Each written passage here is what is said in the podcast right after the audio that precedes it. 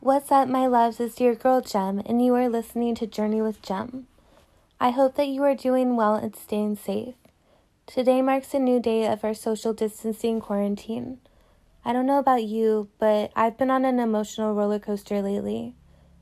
Some days I'm feeling neutral and I'm trying to make the most of the moment. Other days I'm feeling really sad and I'm trying to push through it. Recently, my son and I moved from Catalina Island Today I woke up feeling really sad and I didn't know what to do. I pulled back the blinds and I opened the window, and letting the light in somehow made me feel a little less shut off from the world. So today I want to start with us opening our windows. Let the light in. I also want to spend today thinking about what makes us happy when we're at home. What do we like to do? Do you like talking to your friends via Facebook or over the phone? Do you like watching movies? For me, a big one is that I enjoy singing.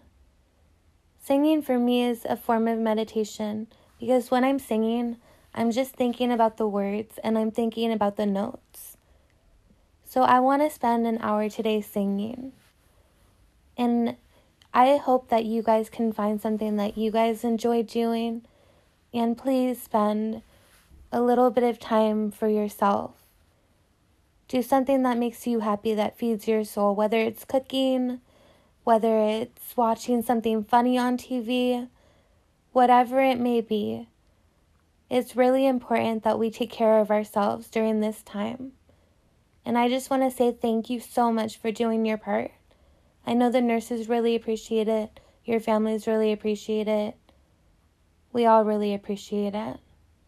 So, I will check in with you soon, and I hope that you have a wonderful day. Don't forget, let the light in and do something that feeds your soul.